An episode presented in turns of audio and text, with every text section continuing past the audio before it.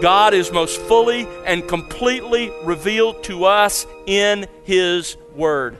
To worship God in truth, you must understand the truth about worship and you must understand the truth about God.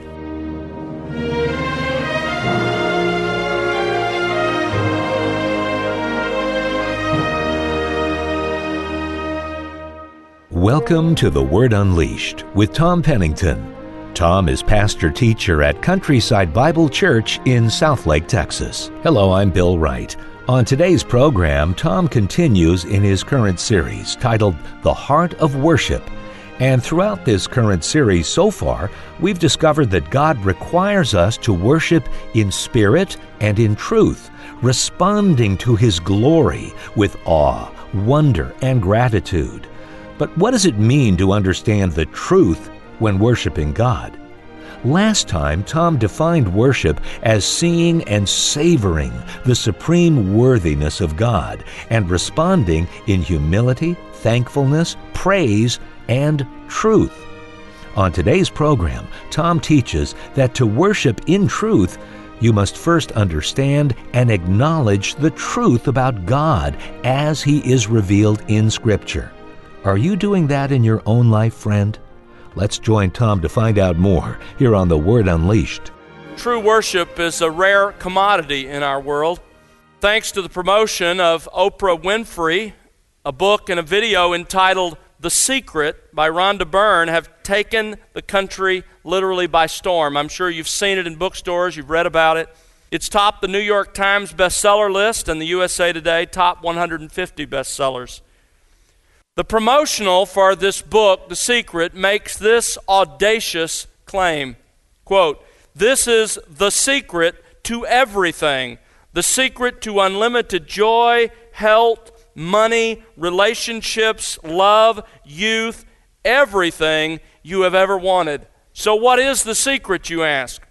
Well, here it is from page 71 of the book. Here's the secret Your current reality or your current life is a result of the thoughts you have been thinking. So, in other words, all you have to do then is change your thoughts, change your thinking. Its basic premise is very similar to Scientology or Kabbalah. Listen to Byrne explain herself. You are God in a physical body.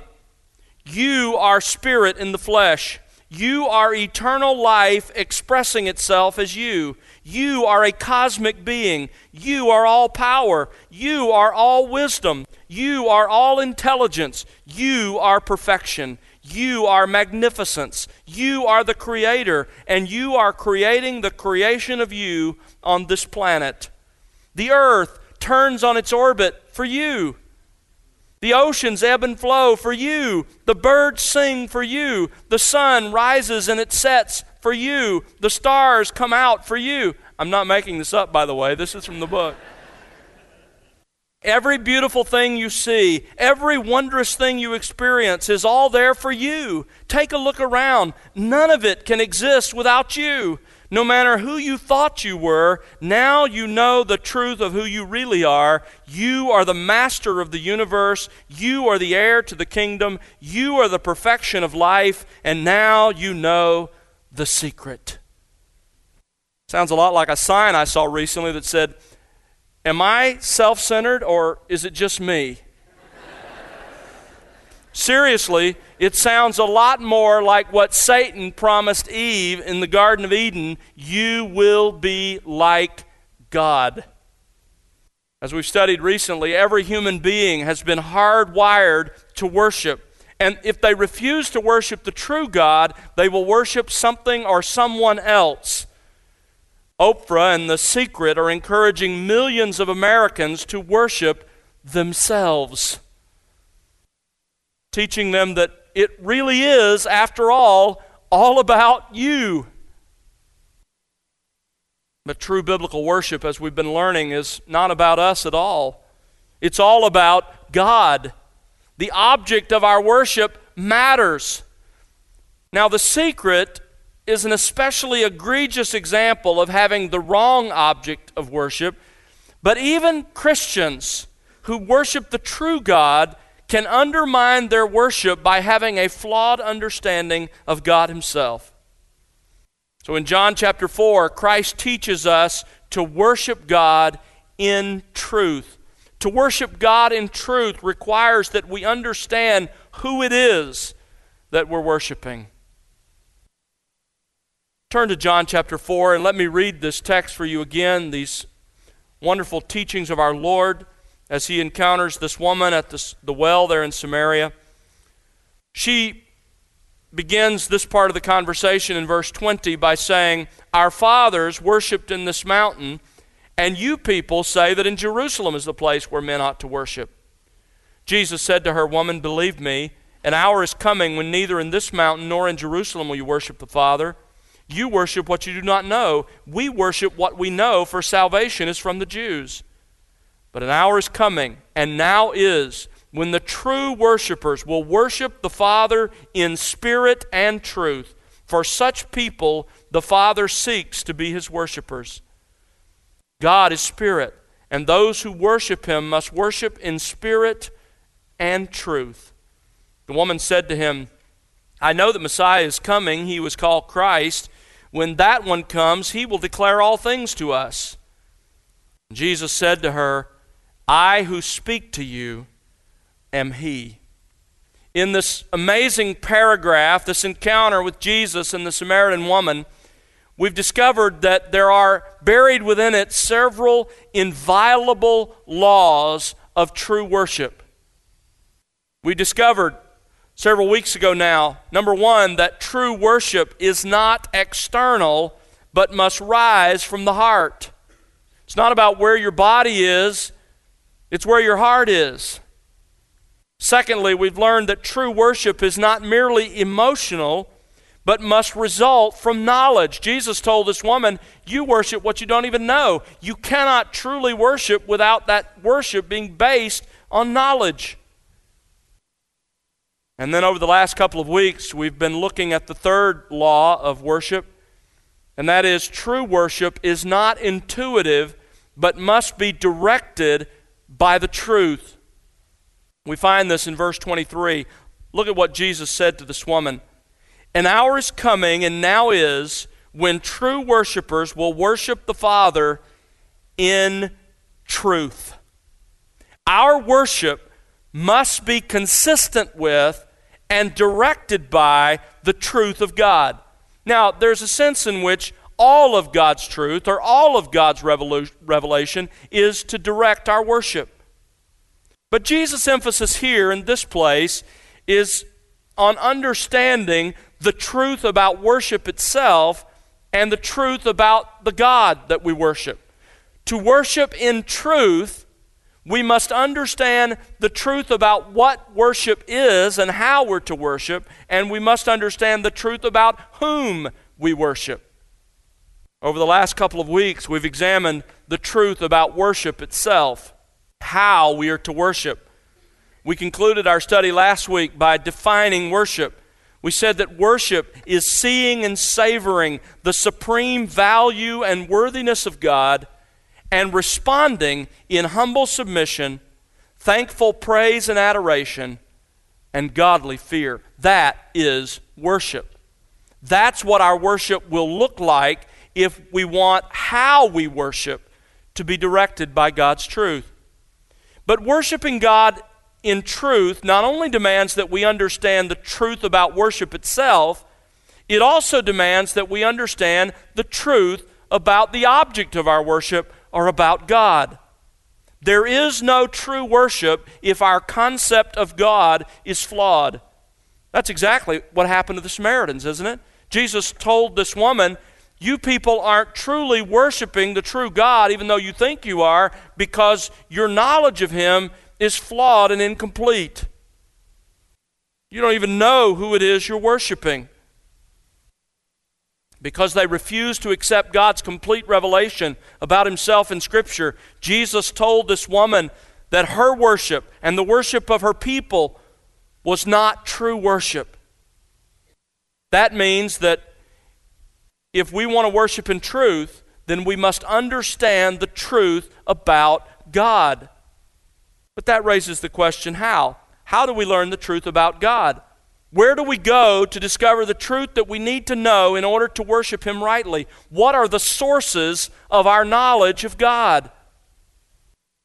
We come to know God rightly not through our own efforts, not through our own steam, not through our own machinations, not through our own mental processes, but rather the Scripture everywhere screams at us that we come to know God through revelation. Revelation. Now, the Greek word that's translated revelation, or God revealing himself, is a word that has an English counterpart that we get from that word. The Greek word is apocalypsis. The word we get is apocalypse. The word literally means an unveiling or a disclosure. When we speak of God's revelation of Himself, we mean God's drawing back the veil in order to show us himself. We could say revelation is God's self disclosure. God's self disclosure. And that self disclosure, or God's revelation, comes to us on two paths or in two different forms what theologians call general revelation and special revelation. General revelation is what God teaches us about Himself apart from the Bible. It's what God teaches us about Himself in nature and in providence and in conscience. For example, in Psalm 19, verse 1, and in Romans chapter 1, verses 19 to 21, we're told that nature, that creation, teaches us about God's existence, that it teaches us about God's power. Look around you, and you can see in the created world the evidence of God's existence and of His power. You can see his deity in his creation. So God has generally revealed himself in creation. He's revealed the truth about him that he is God, that he exists, and that he is powerful. In Acts chapter 14, Paul talks to the crowd there in Lystra. In Acts 14 and verse 17, he says that the God who made the heavens and the earth has not left himself without a witness. What witness, Paul? In that he did good, and he gave you rains from heaven and fruitful seasons, satisfying your hearts with food and gladness. Every person who lives in the world experiences the goodness of God. God reveals his goodness through his providence in giving us all of the good things that are a part of this life. And so God reveals himself through nature, he reveals himself through providence. We learn of his deity and we learn of his goodness. In Romans chapter 2, verses 14 and 15, we learn that through conscience, God reveals himself. In your conscience, God reveals something about himself. The fact that every one of us sitting here and every human being has a conscience, and written on that conscience, Paul says in Romans 2, is the substance of the law of God. We understand the substance of God's law, that there is a righteous being who has established right and wrong, that he is the moral judge of the universe. Every human being understands that. It's written on the heart. God has generally revealed himself through conscience that he's righteous and that he has a moral code of law by which he rules the universe. In fact, according to Romans chapter 1 and verse 32, all men even understand that there is coming judgment for violating that law. Verse 32 of Romans 1 says, Although they know the ordinance of God, there it is written on the heart, that they who practice such things are worthy of death. They understand that what they do deserves God's judgment. They not only do the same, but they give hearty approval to those who practice them. Understand that apart from the Bible, God has revealed those things about himself. He's revealed his deity, he's revealed his power, he's revealed his existence, he's revealed his goodness, he's revealed his expectations, his righteous law code written in the heart and, and even an innate sense of coming judgment for the violation of that law code. All those things can be learned about God without a Bible, so that every man is without excuse. But here's the problem we don't clearly perceive God's message in general revelation. Why is that? Because of the effects of the curse around us jumble the message so that we don't get it clearly? And also because of what's inside of us. Our own sinfulness causes us to misinterpret God's message in general revelation. For example, unbelievers look at the majesty of God's creation and do they see the deity of God? Do they see the existence of God? Do they see his, his power? No. They look at general revelation and they conclude the ridiculous theory of evolution. It's like having bad hearing and bad eyesight. Another person may be speaking very clearly to you, and if you were able to understand, you would understand them clearly, but you don't. The fact that you can't understand them isn't their fault, it's your eyes and your ears.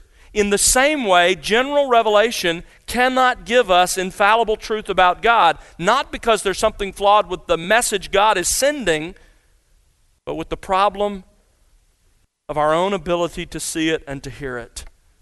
So we can thank God that God has not only revealed himself in general revelation, but God, in his grace, has revealed himself specially through what theologians call special revelation.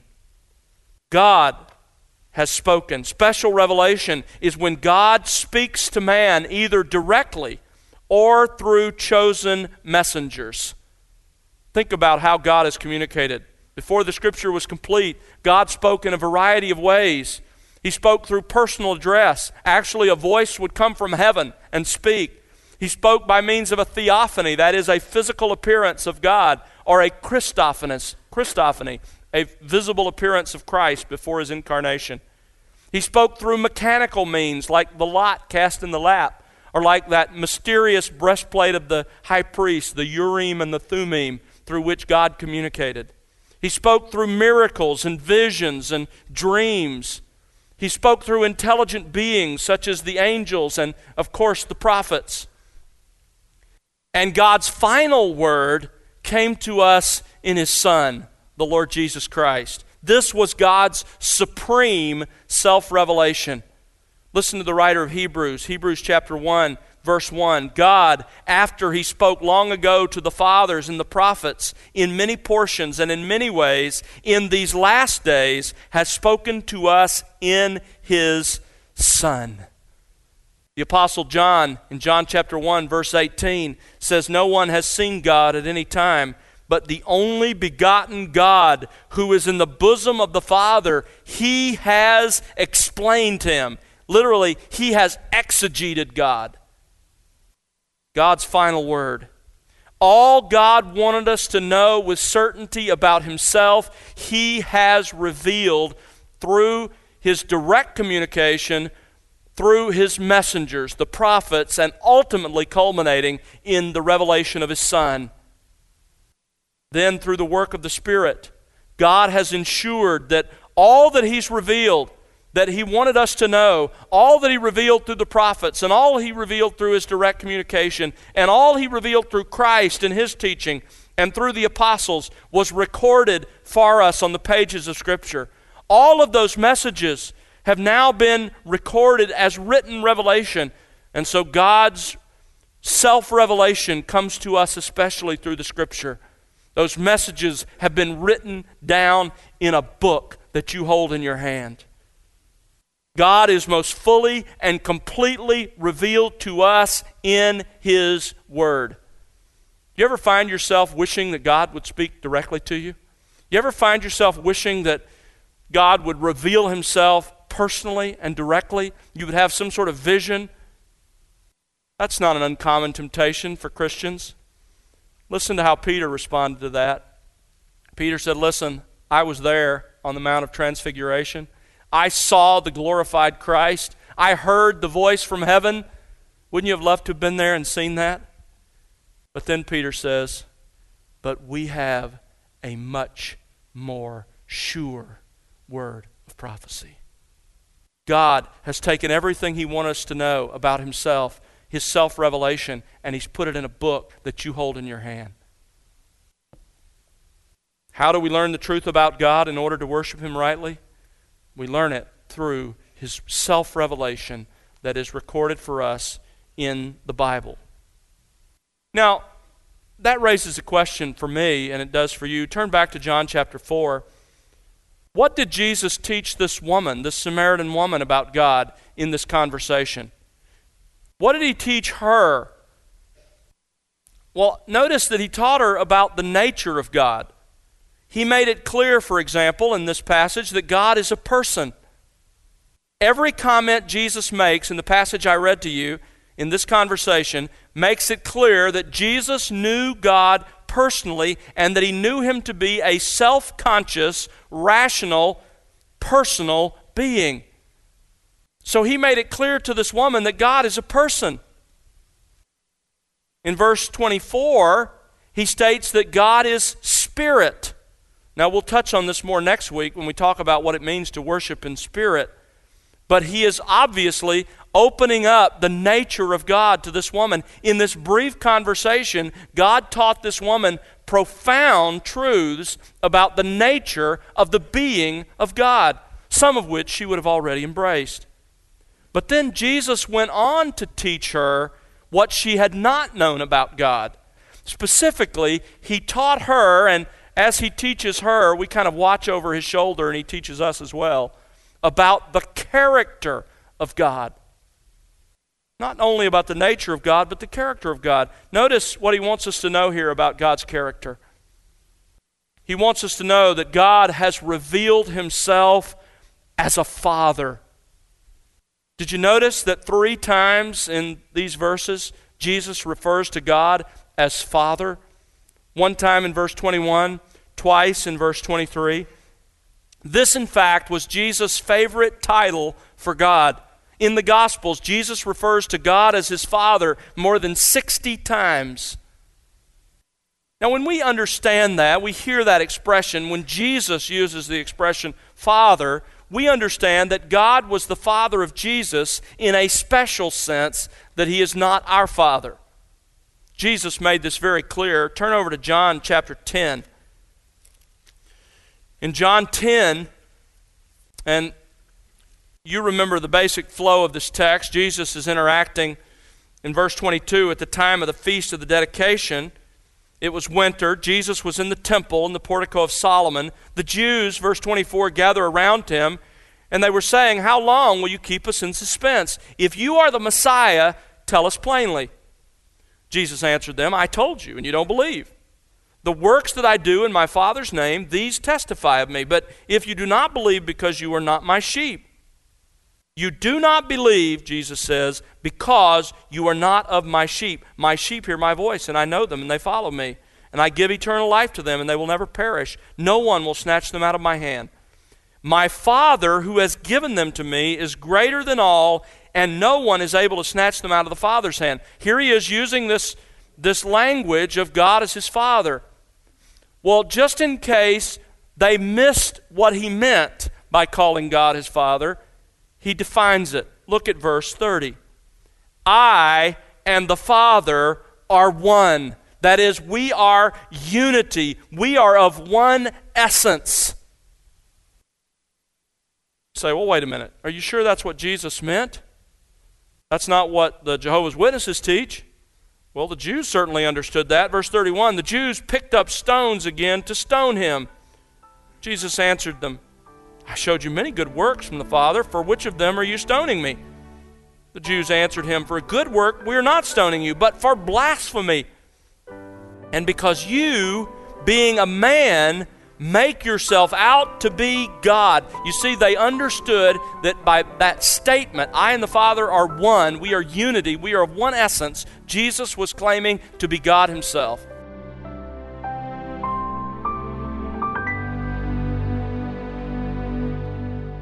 That's Tom Pennington here on The Word Unleashed with part 11 of his series, The Heart of Worship. Tom will have part 12 for you on our next program. We do hope you'll join us then. Well, it's our prayer that you'll be enriched by the expository teaching of God's Word here on The Word Unleashed. We'd love to hear your story and how God is enriching you in your walk with Christ through this ministry. Write to us, won't you? Our address is listeners at thewordunleashed.org. Again, that's listeners at thewordunleashed.org. Or you can call us at 1 877 577 WORD. And remember to connect with us on social at The Word Unleashed. You know, the Word Unleashed is made possible because of the prayers and financial gifts of individuals like you. Please consider partnering with us.